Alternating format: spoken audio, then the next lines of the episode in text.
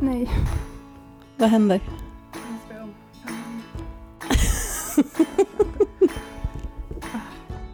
Häng med så får du snart veta vem som är min nya poddpartner. When your life's been put on hold for far too long When the sorrow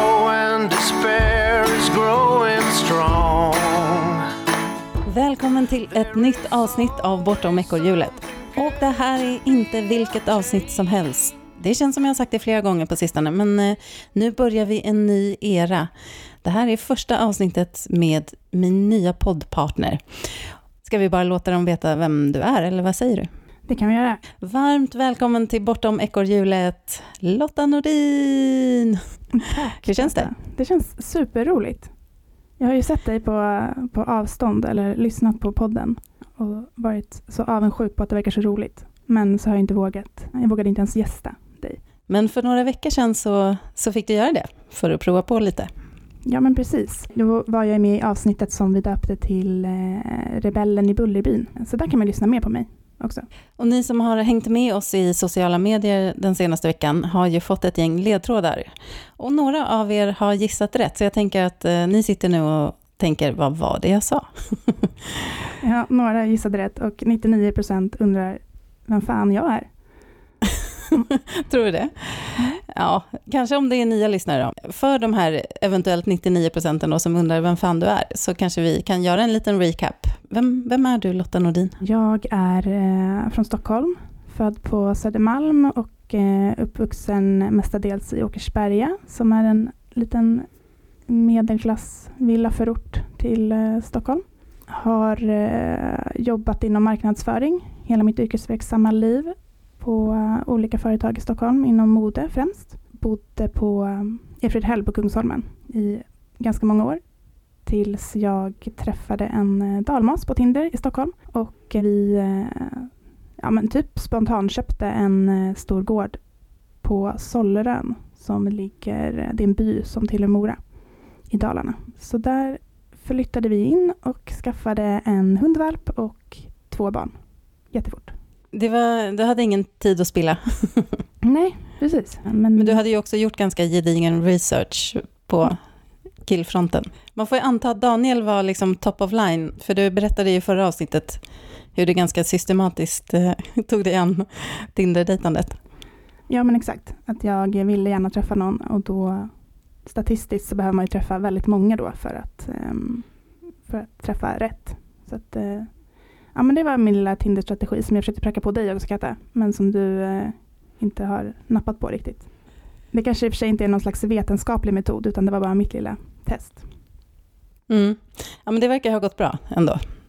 Ja, men jag tänker att många kanske också ändå vill veta vem du är. För att du um, har ju poddat några år, så du kanske gjorde en liten introduktion av dig själv i första avsnittet. Men det kan man inte komma ihåg så här länge. Nej, det är ju faktiskt ett tag sedan. Det har gått fem och ett halvt år. Så eh, vi kan dra en liten kort, en kort presentation av mig också då. Jag heter ju Katta och startade den här podden med min syster 2018. Och det gjorde vi för att vi båda höll på med förändringsresor i våra egna liv. Men vi hade lite svårt att hitta inspiration till det och kände att här saknas det någonting på den ändå tätbefolkade poddhimlen. Det fanns som ingen podd som riktigt handlade om det här. Att skapa sin bästa vardag som man inte behöver lika mycket semester från, som man kanske gjorde innan. Mm. Så då startade vi den helt enkelt. Och jag är också uppvuxen i Stockholm, som du. Men jag flyttade upp till eh, Särna, till en släktgård där, där mina föräldrar kommer ifrån. 2017 gjorde jag det. Då hade jag precis separerat från ett långt förhållande, där jag bodde i Norrköping. Men jag hade ju längtat norrut ganska länge, till skog och fjäll. För jag är ju lite präglad på det sedan barndomen. Vi var ju i Särna jämt när jag var liten, på alla lov och sådär. Så jag eh, var fri som en fågel helt plötsligt och tänkte att nu kan jag ju bosätta mig var som helst. Var ska jag ta vägen då? och var inne på lite olika fjällorter Åre bland annat. Men sen hade vi precis renoverat klart en lada för att vi skulle få plats, hela stora familjen där, eh, som ett fritidshus då. Och när vi var där över påsken och invigde den så slog det mig, det slog ner i huvudet som en eh, bomb. Att det är ju här jag älskar att vara. Och jag vill aldrig åka härifrån när jag är här. Så då frågade pappa om jag fick bo lite tillfälligt i den där ladan och det fick jag. Och så gjorde jag det, flyttade upp. Och sen byggde vi ju en... Eh, vi gjorde om den andra ladan till, vad ska man säga, en, en lägenhet, ett hus till mig. Och eh, där bodde jag sen i två år. Och nu har jag då ganska nyligen, eller för ett år sedan, flyttat till Undersåker utanför Åre. Och där är jag nu. Jag jobbar som egen företagare och konsultar. Och så driver jag den här podden. Ja. Och hittills har ju podden inte varit någon stor kassako direkt. Vi har haft lite samarbeten, men eh, inte så mycket. Men mm. det tänkte vi ändra på, eller hur Lotta? Ja, exakt. Till alla lyssnares glädje så ska vi försöka dra in lite sponsorer i podden. Men också utveckla den lite mer. Jag har ju som sagt sett på från sidan ett tag och tänkt att eh, oh, det skulle vara så kul att jobba med podden och liksom marknadsföra den och hitta samarbetspartners och kanske göra roliga event och sådär. Men sen, och så har du frågade du mig om jag ville vara med i podden för att Sara skulle sluta. Och jag var nej, nej, nej, nej, men gud, det är inte min grej. Jag kan inte podda. Eh, det verkar jätteläskigt. Men allt annat verkade så roligt. eh, men du lyckades övertala mig att testa en gång i alla fall, som var superkul. Ja, så. Man kan säga att du blev biten. Ja, det var mysigt. Det är mysigt att få sitta och prata med dig också bara. Ja, det är ett bra sätt att fånga upp med någon varje vecka, men också prata lite på ett visst tema. Det är ganska kul mm. att utveckla ett tema över flera år sådär och verkligen borra ner sig i alla olika vinklar. Och det ska bli jättekul att göra det med dig Lotta. Mm. Jag har ju haft en massa idéer kring podden och det känns så jäkla kul att uh, ha en partner nu som är precis lika taggad som jag på att göra verklighet av de här, om inte mer. jag skriver till Katta typ 30 gånger om dagen på Messenger med olika uh, ja. idéer till uh, podden och saker vi kan göra. Och vi har faktiskt redan bokat in att vi ska ha ett, ett event. När man säger live-event så tänker alla livepodd, men inte det. Men att vi bjuder in lyssnare till ett ställe som är supermysigt som heter Myringsgården som ligger här i Dalarna över en helg och umgås, äter god mat, kanske gör lite yoga, lite personlig utveckling eller vad det nu kan vara. Det kan mm. vi väl kanske lägga upp ett inlägg om så får folk säga vad de vill. Ja, men vad, vad, skulle man allra helst vilja ha i en sån eh, helg i så fall? Vi tänker att vi ska vältra oss lite i eh, just att börja göra förändringar i sin vardag. Mm. Och det kanske vi kan eh, också um, prata om lite nu, då kan man ju också lära känna mig på det sättet, tänker jag, att vi berättar lite om våra, våra små steg ut ur, eller ut ur, man är väl aldrig ut ur kanske, men lite mera bortom ekorrhjulet. Det jag tror, alltså, som många tänker med ekorrhjul är ju att det är, det är en vardag, mm. som för de flesta klingar ganska negativt. Men det som, eh, som jag alltid har velat skapa, eller som jag har jobbat med de senaste tio åren, det är att skapa en vardag som jag mår bra av till allra största delar. Sen kommer man ju inte undan vissa, vissa saker man måste göra, tråkiga grejer. Men man kan ju få till en vardag som inte äter energi, utan faktiskt till största delen tankar på energi.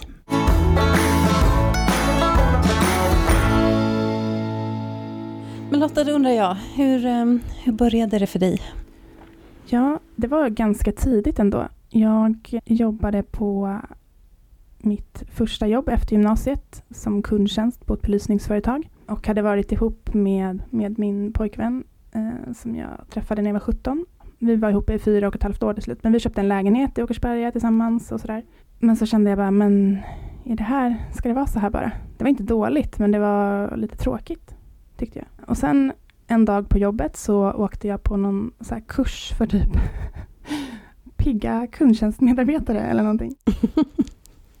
Och, eh, men det var ganska bra faktiskt ändå. Det var typ ingenting om eh, kundtjänstjobb men mycket om så personlig utveckling. Och framförallt en föreläsning där som handlade om att ta sig utanför sin comfort zone. Och det hade jag liksom aldrig, det begreppet hade jag aldrig hört förut. Så jag blev superinspirerad av det. Och sen sa han en sak som fastnade i mig och det var att han frågade så här, vad tror ni händer om man aldrig går utanför sin comfort zone? Och då menade han ju på att den krymper. Det är inte så att den är kvar i samma ens, utan den blir mindre och mindre. Och jag hade, eller ja, jag hade personer i min absoluta närhet som jag såg att det hade hänt för. Som var rädda för nya saker och eh, nya situationer. Och jag hade ju också varit så eh, hela min uppväxt, att jag var extremt blyg och extremt eh, liksom, rädd för att testa nya saker. ehm. Det känns jättekonstigt nu, jag som har lärt känna dig Mm. på senare år. Mm. Nej, tänker att du skulle vara liksom rädd för saker och inte prova nytt och sådär. För, Ja. ja. Jag brukar ju gå runt och säga att jag är det. Liksom. Alltså, ja, men jag är introvert och jag är rädd för nya saker. Men det är jag ju inte längre. För har ju, nu har jag faktiskt tagit mig bort från det. Det är klart att jag också är blyg och rädd ibland. Men inte som jag var då. Alltså jag var ju så, så rädd och så, så blyg. Ja, men jag, min, den här pojkvännen som jag hade där, jag, som jag skaffade när jag, blev, när jag var 17, det var ju min första pojkvän. För att jag, ja, men jag var ju så, så här, men man var kär i folk liksom, på mellanstadiet eller högstadiet. Men jag vågade ju inte, jag vågade ju knappt prata med, alltså mina närmsta kompisar vågade jag prata med, men liksom ingen utanför där. Eh, så det var ju lite svårt. Vet du vad som är roligt i det här? Då. Nej. Eh, Jag var också extremt blyg Mm. som liten. Mm. Och så här, jag kommer ihåg att när jag skulle nysa fick jag nästan panik för att jag ville inte att någon skulle liksom lägga märke till mig. Alltså, fram till jag var 12-13 så var jag otroligt blyg. Mm. Eller jag är ju fortfarande det i grunden. Alltså Mm. i, I nya sammanhang kan jag vara lite blyg och, och sådär. Men det är roligt att vi båda här nu sitter och poddar för en massa människor Mm. och pratar om oss själva. Ja, men precis. Nej, men alltså, ja, en av mina bästa kompisar på högstadiet, hon, eh, hon var liksom mycket tuffare än mig. Så att hon, ja, hon skaffade ett gäng med så nya kompisar som hon tog med mig till för att jag också skulle lära känna. Så här. Och det var kanske typ, vad var de? Ja, men så här, sex, åtta stycken, jättetrevliga. Eh, men vi kunde ju hänga i flera timmar utan att jag sa liksom, ett enda ord. så hon bara, ja, ja, men de sa så här, ja men Lotta verkar gullig men hon, ja, det är svårt att lära känna henne för hon säger ju ingenting. Eh, ja, så att, Åh, lilla Lotta. Ja, lilla Lotta. Så där kommer jag ifrån. Ja, men liksom min mormor är, var väldigt rädd för allting och min mamma också ganska rädd för saker och sådär. Ja, nej men det var, det var läskigt. Och vi har ju alltid gjort här, samma saker också hemma. På somrarna åkte vi alltid till min mormor och morfars gård i Småland eller min farmor och farfars stuga i skärgården. Och sen på vintrarna så åkte vi till Lindvallen en vecka. Det var liksom alltid, alltid Lindvallen också. Man, man kan inte prova något nytt ställe utan det var samma. Nej. Eh, och det var inget fel på det, men eh, det kanske inte gjorde att man liksom upplevde så mycket nya saker. Eller blev så duktig på det här med att ta sig utanför komfortzonen. Men i alla fall, men då blev jag superinspirerad av det och jag kände väl också lite att så här, jag kan inte, det, kan inte, det får inte hända mig. Alltså min comfort får inte krympa. Då kommer jag inte ha något liv. Nej, det där måste ju ha träffat någonting i dig som du kanske var medveten om men inte hade högst upp, eller vad man ska säga. Men jag hade väl kanske inte kunnat sätta riktigt ord på det.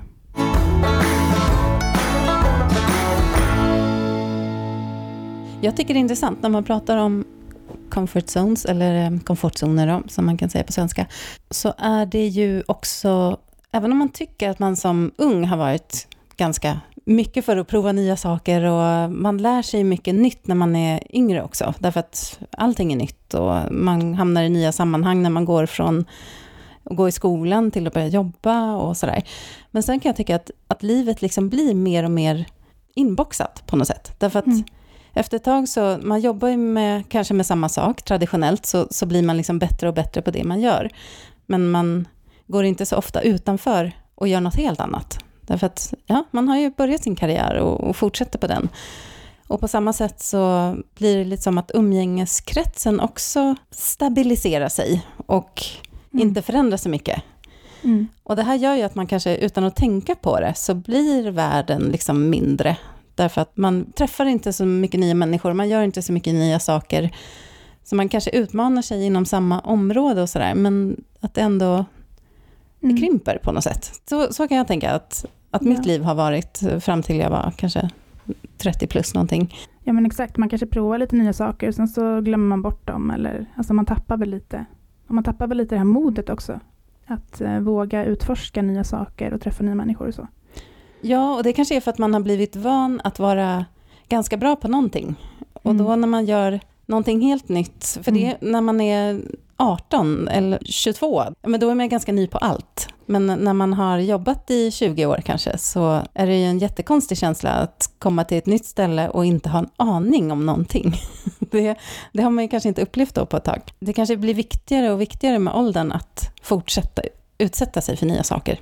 Mm. Oavsett om det är i umgängeskretsen eller privatlivet eller på jobbet.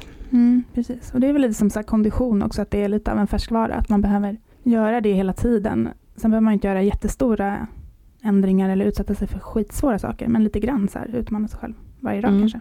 Men vad hände då när du hade varit på den här kursen för pigga kundtjänstmedarbetare? Blev ja. du piggare? Eh, nej men det hände väl inget just den dagen så, men, det, men jag var lite sugen på att börja plugga. Jag sökte in till eh, universitetet, vilket kan för många kanske låta som en liten grej, men för mig var det superstort. Och då valde jag också med flit utbildningar som inte låg i Stockholm för att jag skulle kunna komma någon annanstans, få ett, få ett nytt sammanhang och träffa nya människor och sådär. Och så gjorde jag slut med min pojkvän. men det var, Klassiker. Ja. Nej men det, det var väl bra, för vi växt, började ju växa ifrån varandra. Ja, men eh, kom till universitetet och då träffar man ju också, som du var inne på, liksom, då träffar man ju andra människor som eh, har ungefär samma intressen. På något sätt i alla fall, som att de har valt samma utbildning. Eh, så jag flyttade också till Norrköping. Det är kul att vi mm. båda bott i Norrköping, fast på olika tillfällen. Jag pluggade grafisk design och kommunikation där. Under gymnasiet så träffade jag en, eh, då var jag också typ så här, blyg, jag var nog blygast på hela skolan tror jag. Men blev, lyckades bli kompis på något jättekonstigt sätt med skolans mest extroverta person. så hon också liksom kom in och bara så här, utmanade mig eh, mycket omedvetet tror jag. Men hon, för henne var ju så saker inte alls läskiga eller jobbiga. Eller... Så när jag pluggade på universitetet så sa hon så här, ja men du ska väl åka på, på utbyte sista året.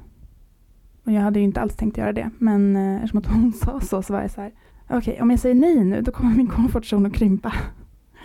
Eh, och jag ville ju åka på utbyte men jag tyckte att det var läskigt såklart. Men då bestämde jag mig bara för att nej, men nu söker jag det. Och jag söker mig så långt bort jag kan. Så då sökte jag ett år i Singapore. Ja, men så kom jag dit och då träffar man också människor där som är ännu mer lika mig. Alla, det var ingen som pluggade kanske exakt samma sak som jag, men det var ändå folk som var nyfikna på Singapore och ville, ja men nyfikna människor helt enkelt tror jag. Och där var det också så här, alla bara reste så fort man, de fick chansen.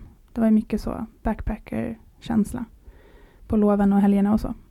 Eh, så det var bara att haka på det också. Ja, men man reste runt och ja, men som det blir när man reser. Man träffar, träffar nya människor och lär sig eh, massa nya saker. Så det var, då, då tog jag liksom ytterligare ett steg. Och sen när jag kom hem till Sverige igen så var jag hemma ett tag. Och det, och det är också något som man kanske märker när man börjar med det här och liksom förflytta sig från ekorrhjulet. Att man vill inte gärna tillbaka i det sen. Man trivs ganska bra en bit utanför. Så jag kom tillbaka till eh, Sverige men kände att nej men, jag vill inte bara söka något jobb här. Det är ju tråkigt. Så då eh, letade jag lite för att se om det fanns, om det på något sätt gick att jobba lite i USA. Och hittade två traineetjänster som jag sökte på um, Svenska Handelskammaren i Philadelphia och på ett uh, American Swedish Historical Museum som också ligger i Philadelphia. Och så fick jag båda och så flyttade jag dit. Och det här var ju också liksom att jobba i USA för mig som bara några år innan tackade liksom nej till min kompis nyårsfest för att det skulle komma två personer från USA dit och jag absolut inte ville prata engelska. uh, Vilken kontrast. Ja, så att det, är liksom, det var ju också någonting som jag, när jag tackade nej till den festen, jag bara okej, okay, men nu gör jag sådär igen, nu flyr jag ju någonting som jag egentligen vill göra för att jag tycker att det är lite läskigt. Men det är också svårt att ta liksom större steg i det, så att Eh, då, började, då tog jag, jag valde till en engelska kurs på universitetet. Och, jag, just, jag hade åkt som au pair också till England i fyra månader innan jag började plugga. För att det var liksom, kändes som att det enklaste steget ändå, för då bor man ju ändå hos någon och det är ändå ganska så safe. Så jag började liksom, ja, men pusha mig själv att lära mig engelska bättre. Så att jag till slut satt i USA och jobbade på engelska. Vad cool du är Lotta. Tack, otroligt cool.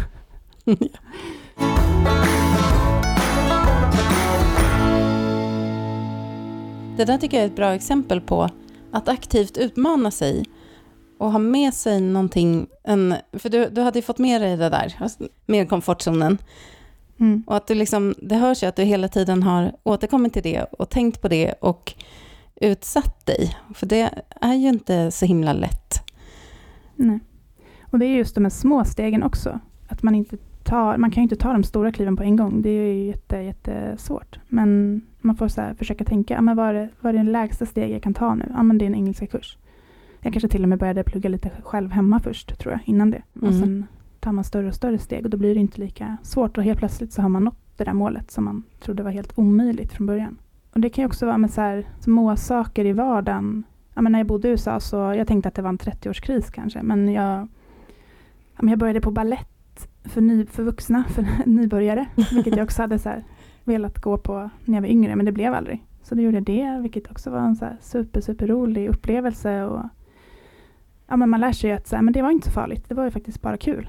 Och sen så, så började jag dejta tjejer uh, när jag bodde där, så att jag hade någon dejtingapp. Det är ju också ett stort steg, om man inte har gjort det förut. Liksom. Mm.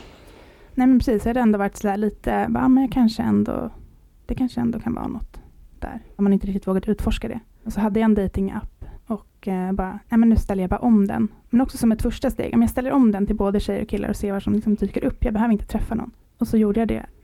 Och sen typ ganska direkt så var det en eh, tjej som skrev till mig. Eh, hon bara, men vad gör du ikväll då? Vi kan väl ses ikväll. så det var väldigt så snabba små steg. Men eh, så sågs vi på en bar och sen så hånglade vi lite. Och sen sågs vi lite till och så blev vi ihop. Ja, och ni bodde ihop där också? Ja, det var kort men intensivt förhållande. Ja. Så, och det var också så här, tänk om jag inte hade, men det var ju en jätte det var så rolig upplevelse att ha med sig, speciellt nu när jag är gift med en man och liksom har mina barn och så här. Att jag ändå gjorde den grejen. Annars hade jag säkert mm. ångrat mig att jag, aldrig, att jag aldrig testade det. Så ja, vi skulle till och med gifta oss för att jag skulle kunna bo kvar i USA. Sen dumpade hon mig istället. så det, det blev, och så hamnade du här. Det, men det var, nog, det var nog bra för alla inblandade att hon gjorde det. Uh, sen dejtade jag några andra tjejer och sådär, men uh, flyttade tillbaka till Sverige med massor av erfarenheter rikare. Märkte du liksom när, när du, efter alla de här utmaningarna utanför din komfortzon, hur märktes det i ditt vardagsliv? Liksom, märkte du tydliga förändringar hos dig själv? Jag tänker så här, när du kom hem till samma miljö igen. Mm. Ja, men dels så här, det här att man har bredare perspektiv på saker och man kan se saker som man tidigare tänkte så här, men det här är ju bra. Jag kan inte ge några bra exempel nu tror jag. Men, eh, och så har man liksom varit någon annanstans och träffat andra människor och tänkt att nej, men det här kanske inte är helt hundra. Och man utvecklas som människa och lär sig massa saker om sig själv så att man är också lite förändrad. Det kanske har mer med det att göra i och för sig. Är du rädd lika ofta, eller var du, upplevde du det? Nej, men eller? precis. Det har man ju. Dels det här träffa nya människor, för det, det tvingas man ju in i när man bor utomlands eller reser och sådär. För man måste ju typ fråga saker hela tiden. Mm. Så det har ju slipat bort. Ja, och sen blir det ju som en, till slut blir det som en drog, så då kommer det ju lättare. Då behöver man inte tvinga sig på samma sätt. För då är det ju så här många saker som känns roliga att testa och prova, för att man får en liten kick av det. Men då tar man kanske egentligen inte, det är egentligen inte så modigt. Liksom, utan då måste man kanske pusha sig, pusha sig ännu mer för att ta sig utanför komfortzonen. Men, ja, men saker blir lättare, absolut. Till slut sitter man där och är co-host i en podcast. Mm, helt otroligt.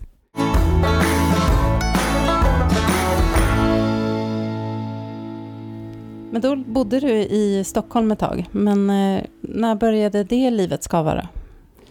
Ja, jag kom tillbaka från USA och fick eh, jobb på Gudrun Sjödén som ju är ett liksom, internationellt företag. Hon säljer ju till typ 70 olika länder tror jag. Så det var också så här, jobba mycket på engelska och ett väldigt roligt varumärke och så. Men eh, arbetsmiljön var ju inte eh, toppen. Eh, det har ju varit lite omskrivet på ja, senare år. Det finns en mm. dokumentär på SVT tror jag till och med om, eh, om arbetsmiljön på Gudrun Sjödén.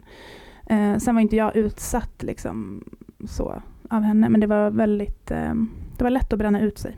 Helt enkelt. Och det var ju två andra som hade haft min tjänst innan mig som hade bränt ut sig, eller tre till och med kanske.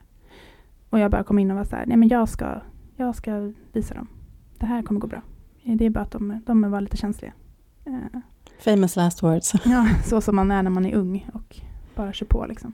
Till slut så satt jag bara och grät på dagarna på kontoret. Och då började jag träffa en psykolog som, eh, det här kanske jag pratade om i förra avsnittet, men eh, som sa, för då var jag så här, men man måste tänka positivt bara. Och hon bara, ja fast om någon slår dig med en, med en hammare i huvudet så kan man inte tänka positivt, utan då behöver man ta bort hammaren. Och sen kom eh, HR-chefen som var där då och bara så här, du, du verkar inte må så bra. Och jag bara, jo nej men det är lugnt, det går bra. Så här, satt och grät. Hon bara, jag, vet du, jag tycker du ska gå hem nu. Så då gjorde jag det. Och sjuk, alltså jag var ju så utbränd. Alltså det var ju, jag kunde inte ens ha lampan tänd när jag var hemma. Liksom. Jag låg i mörkret och stirrade i taket. Gud vad hemskt att det går så långt liksom. Jag skulle så här koka ris och stod och läste på risförpackningen om och om igen. Och bara, varför har de skrivit instruktionen så jävla komplicerat? Alltså jag, tyckte, jag fattade liksom inte. Det var, jag bara Nej. läste och läste och bara, nej jag kan inte koka ris. Jag får koka, koka pasta. Ja, det är fruktansvärt. Och då när man bor i stan, då, alltså det är inte toppen att bo i stan då. För att det är liksom konstant ljud och människor överallt. Så jag började ju längta bort mer och mer. Och jag har liksom varit mycket på landet. På min mormor och morfars gård i Småland och eh, i skärgården. Så jag åkte ju mer och mer till den stugan där. Och bara var för mig själv utan mottagning. Och drömde ju lite om att, om att flytta bort. Och så kom ju alla de här programmen på tv någonstans där också med så Mandelmans som eh, alla nog vet vilka de är, men de har ju liksom en jättestor gård på Österlen där de är självförsörjande. Och Britta och Britta Zackari och Kalle Wahlström gjorde ju också någon serie då om, eh, det var innan den här Hjälp, jag köpte en bondgård, men eh, de träffade människor som levde på alternativa sätt. Någon som just bodde i någon så här trailer typ. Och, Våra sexliv tror jag den hette. Eller något sånt. det, Mm. exakt. Man kämpade på ändå, liksom, i stan. Eh, tills jag träffade Daniel då. Ja, men då satt vi också så här och pratade och bara, ja, nej men om tio år kanske vi kan flytta till, till landet. Han ville gärna tillbaka till Dalarna och jag var jättesugen på Skåne eller Öland eller Gotland. Och sen igen bara så här, men om det är det här vi vill göra, varför ska vi vänta i tio år? Alltså vad är det för konstig inställning? Jag tror att det är också en vanlig så tankevurpa man gör. Att ja, men det här ska jag göra sen. Man bara, men sen, du kanske blir överkörd av en bil imorgon. Liksom. Det är sjukt onödigt att skjuta på saker. Och det, du kommer alltid hitta 3000 miljarder anledningar att göra det. För det är så hjärnan funkar, för det är ju läskigt. Så den hittar på saker. Och det är ju aldrig perfekt timing. Det är alltid någon eh, mormor som är sjuk eller något barn som är ledset eller vad det nu är. Liksom. Men eh, ja, så vi bara, men vi försöker flytta upp till Dalarna direkt då. Och se om vi hittar någonting. Och då hade vi inte ens varit ihop i ett år. Men jag var gravid med Zoe, vår äldsta som är fem nu. Ja, och så hittade vi en liten gård här och jag hade inget jobb då. Liksom. Jag sökte, sökte jobb här uppe. Men så fick jag ett jobb på Mora Kniv på marknadsavdelningen där. Och så flyttade vi hit bara. Mm. Som man gör. Så det var liksom ytterligare ett steg och det var väl ett ganska stort steg ut ur ekorrhjulet. Det kanske vi kan ta ett helt avsnitt sen om så här, livet på landet typ. Och fördelarna, speciellt med barn. Eller det finns ju nackdelar också men, men det blir verkligen ett annat lugn. Jag blev så mycket lugnare. Det var så skönt att komma hit. Eh, och allting är mycket enklare och mindre stressigt. Och avstånden är liksom mindre. Jag råkade trycka på stoppknappen, När då? Mm. men det var nu, Mm. är, är jag ganska säker på. Vad bra det går. Vi hoppas det. Ska vi outa vår första, vi, vi gjorde ju det här avsnittet när jag gästade, men det här, eh, vårt första, första avsnitt, det här avsnittet alltså, som vi gör nu, det har vi redan gjort en och en halv gång innan. Först sågs vi ju på konferens för några veckor sedan, för det, det är också en härlig grej med att podda med dig, att vi kan så här, ses på härliga ställen. Eh, och så sågs vi där och så skulle vi podda. Så vi spelade in den där, men båda kände väl nu efter, eller efterhand att bara, hur var vår energi egentligen i den där? I det där avsnittet. Och så sa jag, eller sa jag till dig, men kan inte du lyssna lite och se om det är något att ha? Och så svarade du och bara, eh, jag vet inte vart filen är någonstans. Nej. Jag har ju sex, sju SD-kort som, eh, som skrotar runt här hemma. Men det var inte på något av dem. Efter det spelade jag in ett avsnitt med Sara. På samma, trodde jag. Men då hade Mm. jag tydligen bytt. Det tankade jag ju ur då. Och sen så måste jag ha lagt det här kortet någonstans. Så nu Mm. när jag skulle tanka över det här så då hittade inte jag det. Det kommer dyka Nej, upp typ då- imorgon. Ja, men då tyckte jag det var lite skönt för jag bara ett, då behöver vi inte ta beslut på så här, sitta och lyssna igenom och se om vi ska ta det där beslutet om vi ska göra om eller inte. Två, då har jag en upp på dig. Ja. Och tänkte så här, den här kan jag spara på länge. Klipp till idag när vi ska podda igen och göra om det. Och vi sitter ju på varsin plats så vi sitter ju med Facetime och olika hörlurar till olika inspelningsgrejer. och jag kan ju inte sånt här och jag är sjukt oteknisk. Och du bara, ja men stoppa en hörlur i örat och den andra får lägga bhn. Och jag bara, va? Okej. Okay. Ja, så höll vi på och så var det massa strul såklart med allt möjligt. Och sen bara, nej men nu, nu funkar det, nu kör vi. Och så körde vi typ en kvart. Tills jag bara, fan, jag har ju haft dig på högtalare och inte i hörluren. Vilket gör att då kommer Kattas ljud in, min, min mick, det blir fel i alla fall. Så då fick vi börja om. Mm. så det började bra ändå för oss. Ja, men jag tänker, det, det var samma när jag och syrran började. Då gjorde vi alla möjliga misstag. Och det behöver man mm. göra för att lära sig. Mm. Uh, sen så, jag kunde ju ha väglett dig lite smidigare genom det här och, och ställt några kontrollfrågor. men, mm, men nu har vi lärt oss det också. Ja, nu har vi lärt oss det, förhoppning, förhoppningsvis. Ja.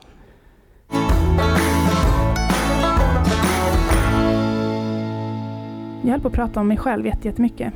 Vart var jag? Ja, men vi flyttade hit till landet, bla bla bla. Sen drog vi till Idre ett år. För jag var föräldraledig med vår yngsta. Så jag hade inget jobb, jag hade ett vikariat innan dess. Och så kom det ut en tjänst som webbredaktör på Idre fjäll. Eh, och så sa jag typ till Daniel på skämt, så här, ah, jag kanske ska söka den så kan vi flytta till Idre ett år. Och han bodde i, nej, han, bodde, han jobbade i Älvdalens kommun som, eh, där Idre ligger. Så han hade liksom lätt kunnat jobba på Idre-kontoret också, även fast det är två och en halv timme från Solaren. Mm. Så jag sökte den tjänsten och eh, Min tjänst. fick den. Din tjänst, mm. och det är ju så vi känner varandra också. Ja, precis. Vi lärde känna varandra där. Ja, så att eh, du... Eh, ja, och jag kände redan på intervjun där med dig och eh, våran chef att så här, du verkade så himla härlig och jag bara, åh, jag vill typ ha det här jobbet så att jag kan bli kompis. uh, och så började jag google-stalka dig och bara, åh, hon verkar så himla härlig, hon gillar outdoor och, och hon gör så mycket saker. Och, och ditt Instagram-konto som heter Bucket Life SE, alltså hur... Bara, det, här, det här är någon som är utanför sin comfort zone. Ja, och tänk vad du blev besviken sen. ja, gud. Nej, men det var ju så vi jobbade ihop lite. Mm. Jag är väldigt glad att du sökte det jobbet. Mm. Också mm. tycker jag, det är häftigt att både du och din uh, numera man då är, att ni bara är sådär, ja men då gör vi det. Att ni är på för förändringar. Precis, han har i alla fall, han har varit det väldigt mycket. Nu börjar han bli mer och mer lite så här, ja fast jag trivs bra här hemma på gården. så det är något vi Det är den där komfortzonen som kommer krypande.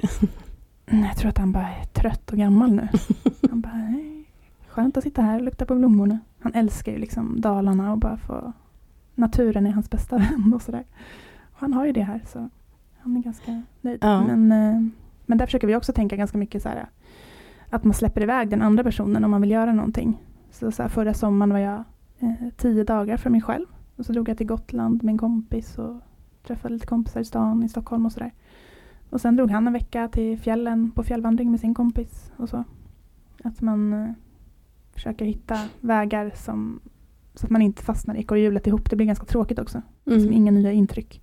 Eh, ja men vi drog till Idre, hyrde ut gården på Sollerön och tänkte det är inte värre än att vi flyttar tillbaka om vi inte trivs. Så kan vi vara där ett tag, får vi se hur länge det blir. Och det blev väl ett år ungefär. Vi gillade ju Idre jättemycket. Så härligt att kunna bo i bo i ett sportlov som jag tror något avsnitt i podden heter. Mm. Precis. Men det var ju verkligen så. Man kunde, vi drog ut på lunchen och åkte längdskidor och toppturade, som jag inte ens visste vad det var när jag flyttade dit. Men om man går upp liksom på eh, ett fjäll med, man sätter på stighudar på skidorna så går man, kan man gå rakt upp för och sen tar man av dem och så kan man åka slalomskidor ner.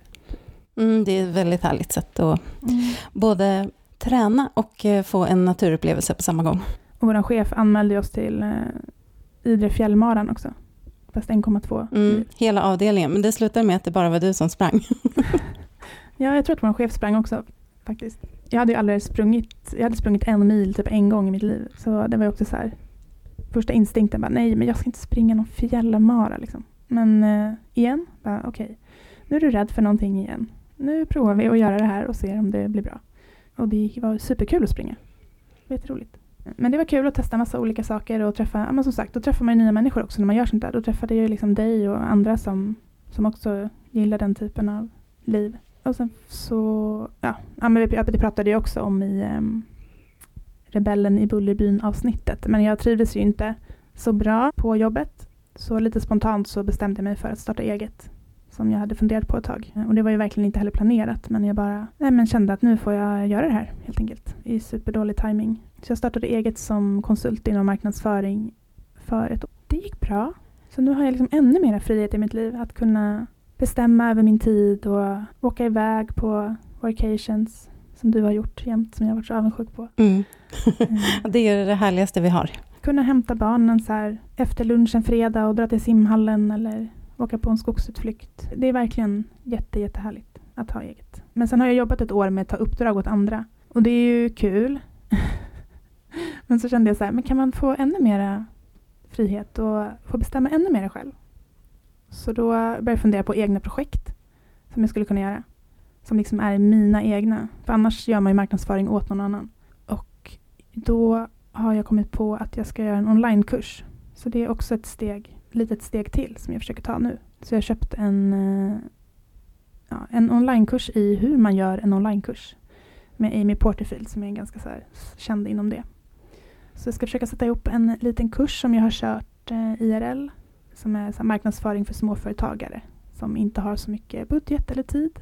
Men ändå behöver marknadsföra sig såklart. Mm, så eh, tillhör du målgruppen, håll utkik eh, på Lottas kanaler. Så mm. kommer det finnas ja, en riktigt Kom bra kurs att köpa sen. Min kurs. Jättebra. Vi får se om det blir en kurs. Jag har inte börjat bygga den än. Men så det gör jag nu och sen så det här projektet med dig och eh, podden är ju också det är liksom ännu roligare för att det får jag göra med dig. Oj, vad vi ska åka på konferenser. Och... Ja, vi har så mycket planer. Mm. Och jag hoppas verkligen att, det att ni är taggade på att komma och träffa oss på något live. Alltså man åker iväg på en, ja, men typ som en workation fast med lite så här utvecklingsfokus till något härligt ställe. Som sagt, Myringsgården nu första. Och det är den gården som är med, ni som har barn kanske har kollat på Fixar julen Malin. Och där, då är de på en gård i Dalarna och det är den gården som är så helt otroligt. Men den, mm. den är ju verkligen essensen av Dala-idyll kan man säga. Mm. Mm. Jag, har inte, faktiskt inte ens, jag har faktiskt inte varit där, jag har åkt förbi. Men jag har ju sett bilderna. Och du har varit där en gång på vacation. Mm. Mm. Den är jätte, jättemysig. Så den kan man spana in på internet om man vill. Men vi ska komma ut med mer information om det. Bara att vi har, inte, vi har ingen detalj. Vi har precis kommit på det här. Men det blir i slutet på mars i alla fall.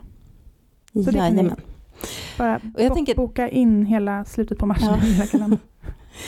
jag tänker att det blir... Ehm, det som är så härligt med vår Facebookgrupp där folk verkligen stöttar och peppar varann och delar med sig av framsteg och ber om och får en himla massa tips på vägen.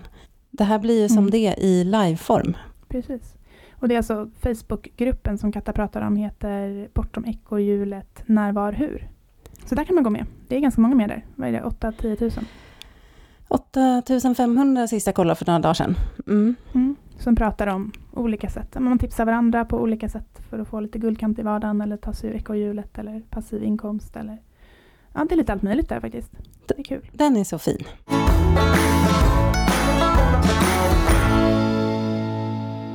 Nu har jag tagit typ tre timmar och pratat om mig själv. jag bara, vi kan väl bara berätta lite om våra små kliv ut ur ekorrhjulet. Sen bara monolog i två timmar.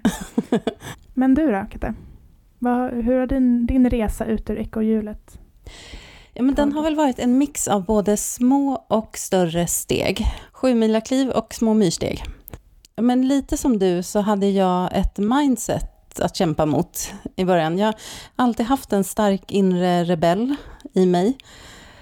Mm. Och eh, känt att jag inte passade in i den här mallen med, med karriär och jobba måndag till fredag och ja, jag, jag kommer ihåg att jag satt på måndagsmöten, jag jobbade på ett finansbolag.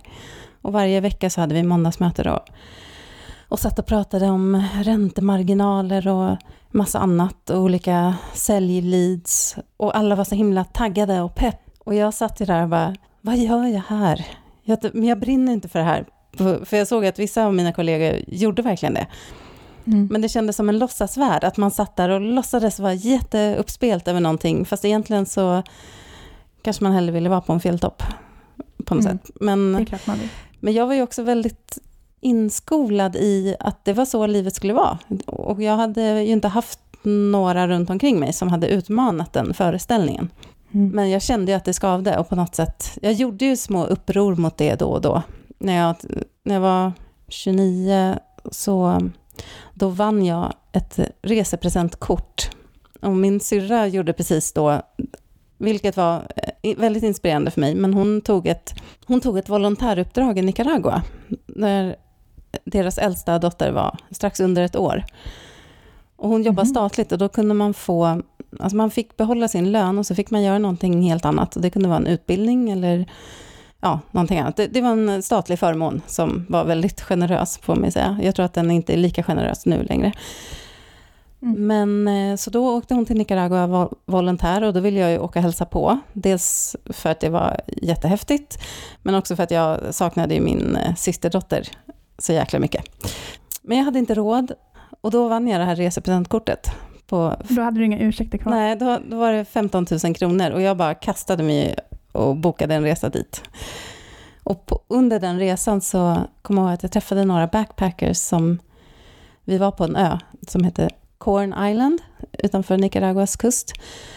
Och då sa de något sånt där, att, ja men det var så härligt här så vi, eh, vi bestämde oss för att stanna så nu har vi varit här en månad, vi skulle bara varit här en vecka egentligen. Och jag blev så, du vet när man ser så här någon annan som har det liv man vill ha och själv så är man tvungen att åka hem till slasket och inrätta sig i ledet igen och börja jobba. För jag hade ju bara två veckors semester. Så ja, men då väcktes någonting i mig verkligen. Jag ville ut och resa och jag ville vara fri. Och så, då, så då hyrde jag ut min lägenhet och sa upp mig faktiskt. Och preppade den här resan.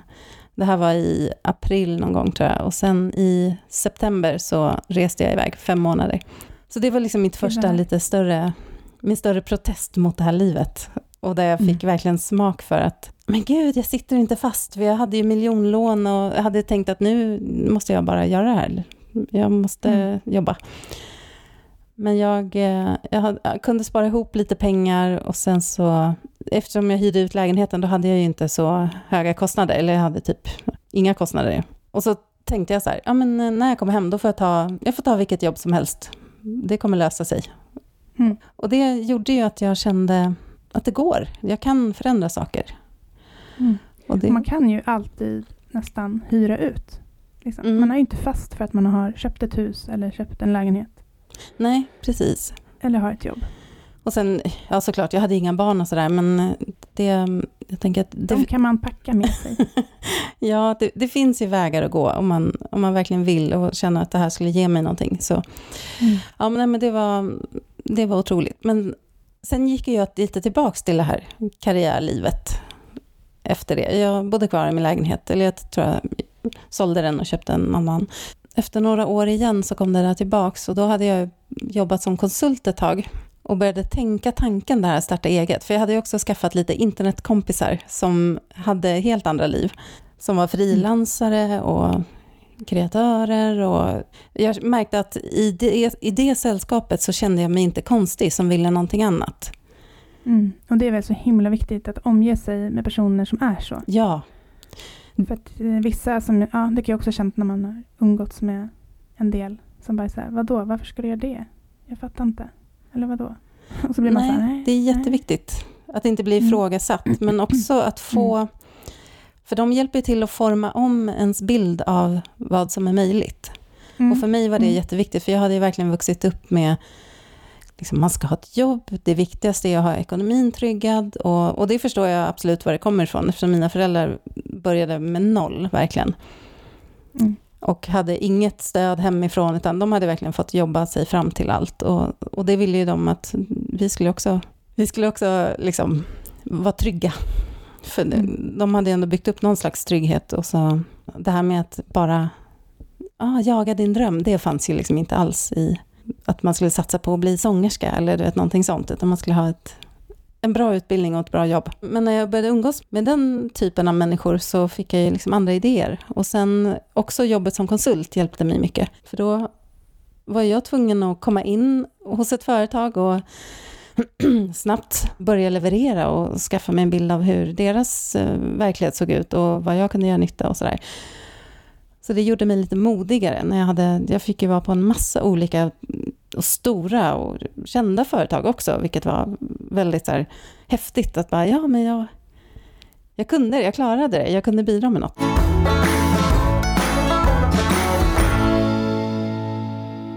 som, som konsult, där får man ju bara köra. Alltså man kan inte så här, eh, ah, nej jag vet inte riktigt vad jag gör här. Nej, man kan inte vara ny i ett halvår. Nej, utan man, får måste ta rollen som expert. it till you make it. Om man inte, om man inte vet så får man bara lajva det. Ja. Till slut så är, så är man ju i den rollen. Alltså det var en jättebra skola för mig, eh, även om jag blev mm, i princip utbränd där också efter ett tag. Mm. Men då, det var ju då som det dök upp en möjlighet att efter några år att bli egen. Och då kände jag mig så pass trygg i konsultrollen och fick den här chansen på ett halvårs uppdrag på halvtid, var det sagt. Och då tänkte jag att det klarar jag mig på. Och då hade jag ju också, jag hade varit på starta eget-dagar med Skatteverket och det, men vant mig in med tanken. Alltså jag hade planterat små frön hos mig Mm. själv. Så till slut så, så vågade jag ta det där större klivet som var att, att starta eget och börja konsulta. Mm, sen några år efter det, då, då tog jag det här klivet att flytta också, upp till Särna. Så det har varit, Ditt lilla hus vid sjön. ja, jättefint. Jag ska tillbaka dit någon gång.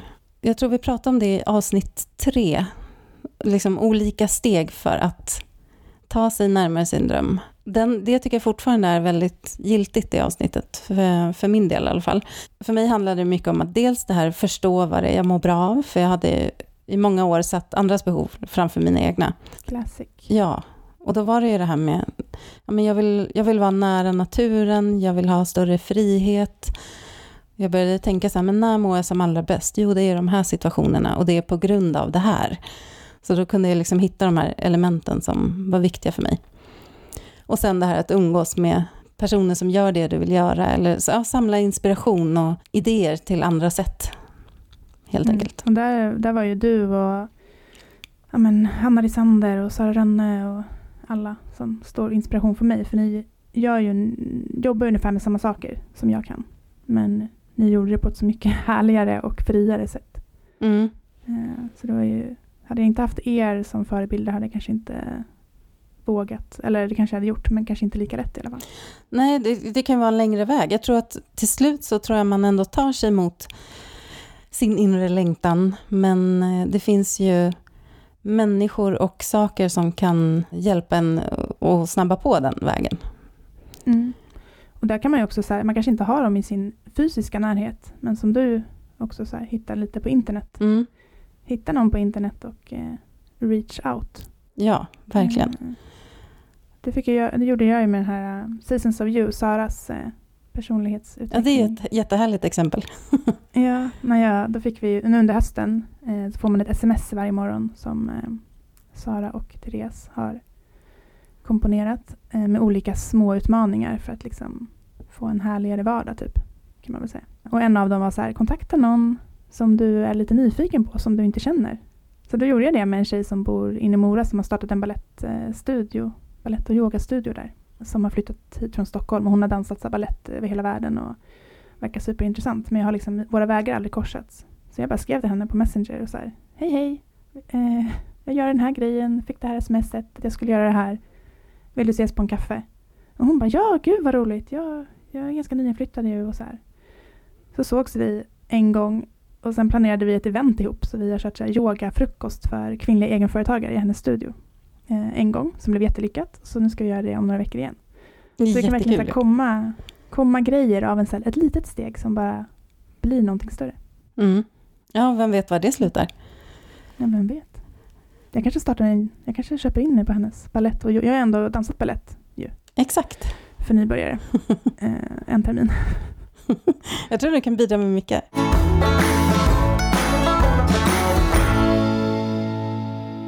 Sen har ju också den här podden varit en, en löpande inspiration för mig. Att, jag har skaffat mig ett forum där jag får hålla det här vid liv. Att träffa folk jag är nyfiken på, som har gjort spännande resor och, och så få plocka en massa russin ur en massa olika kakor och fylla på inspirationsbanken. Det är ju ett drömjobb faktiskt. Drömmigt för mig att jag får vara med på ett hörn. Ja, Inte på ett hörn, jag är ju till och med jag försöker köpa in mig i din podd. Exakt. Vi, har ju, vi kommer ha lika stor del i den här.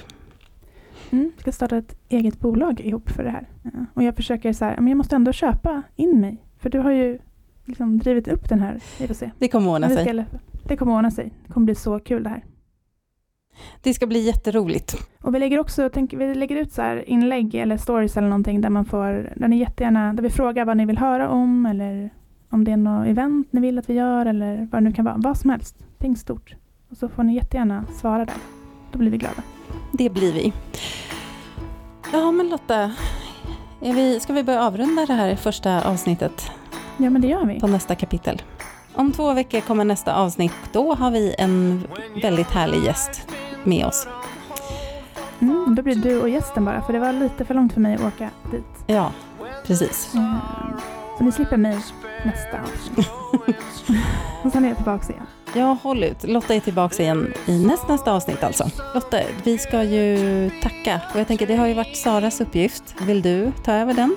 Svårt att leva upp till Saras alla, alla. Ska du hålla på så här nu? Sara gjorde det här så himla bra.